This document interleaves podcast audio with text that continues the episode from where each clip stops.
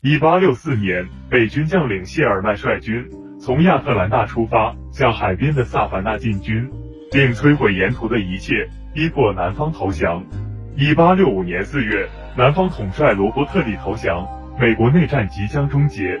罗伯特·爱德华里，简称为李将军，他在一八二五年入学西点军校，并于一八二九年在四十六名同学中以第二名的成绩毕业。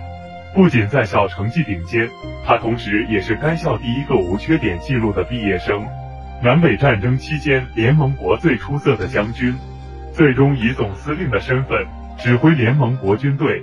美国内战及南北战争是美国历史上一场最大规模的内战，参战双方为北方美利坚合众国和南方的美利坚联盟国。战争以南方联盟炮击萨姆特要塞为起点，最终以北方联邦胜利告终。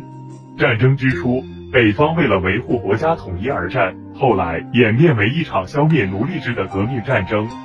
就在几天前，罗伯特李将军率领南军。趁着夜色渡过了阿波马托克斯河，向西撤退。在他们背后，北军正在格兰特将军的率领之下穷追不舍。这可能是李将军这辈子最狼狈的时刻。在绝对实力的差距面前，即使善战如罗伯特里也回天乏术。北方军的谢尔曼行军扫荡，摧毁一切。南部各州满目疮痍，四分之一的青壮年白人男子和三分之二的资产的损失。直接毁灭了南军的战争潜力。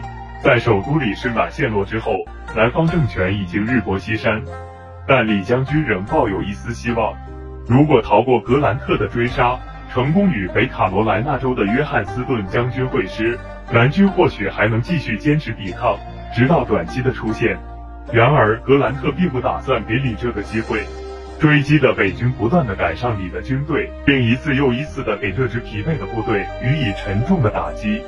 到了四月九日，李将军终于发现自己已经陷入重围，他的军队失去了任何突围的可能。此时，部下不甘就此坐以待毙，给李将军提出了一个建议：结化整为零进入森林，用游击战的方式与敌军纠缠，直至战到一兵一卒。李将军没有接受这个提议。他认为分散后的部队将会变成一股股土匪。按照北军的作战模式，北军在追击游击队的时候，一定会继续大肆破坏，这将会给南部招来更多不可承受的灾难。可是不这样做又能如何呢？难道戎马一生的名将就要以如此悲剧的结局收场吗？此情此景，李将军不禁回想起自己南征北战的那些岁月，从军校求学时期的崭露头角。到美墨战争期间的大放异彩，再到南北战争中的临危受命，曾经他也是一名国家统一的支持者。在战争之时，林肯甚至亲自邀请他担任北军的司令官，但因为自己的家乡弗吉尼亚州倒向了南方，他不愿意代表北方与家乡父老兵戎相见，最终站在了北军的对立面。可如今，这支曾经差点归自己指挥的军队，却将自己逼入了绝境，真是造化弄人啊！从回忆当中回过神来，李将军也拿定了主意去见格兰特将军。尽管生灵涂炭的现状迫使他主动低下了头颅，但此刻军人的骄傲仍在刺痛着他的内心。他绝对不会愿意灰头土脸地站在格兰特面前。到了两军约定的时间，罗伯特里穿着一件干净整洁的华丽军装，举手投足之间从容自若而不失风度。他驱马来到一个偏僻的小农社会见格兰特，商量投降事宜。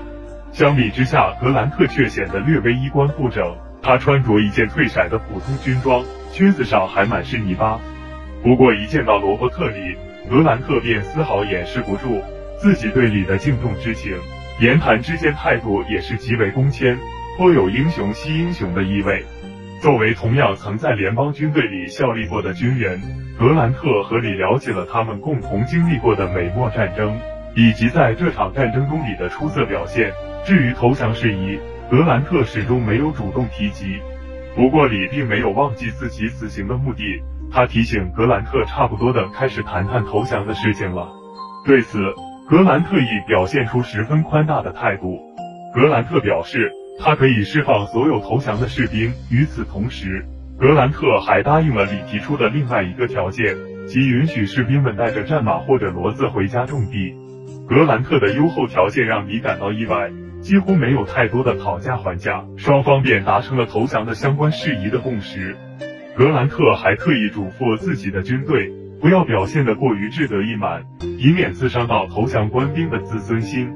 就这样，罗伯特里率领部下正式向格兰特投降。消息传到北方，人们开始了疯狂的欢庆。此时，尽管南军残部还在戴维斯总统等人的带领下零星的抵抗着，但人们都知道战争的结束已经指日可待了。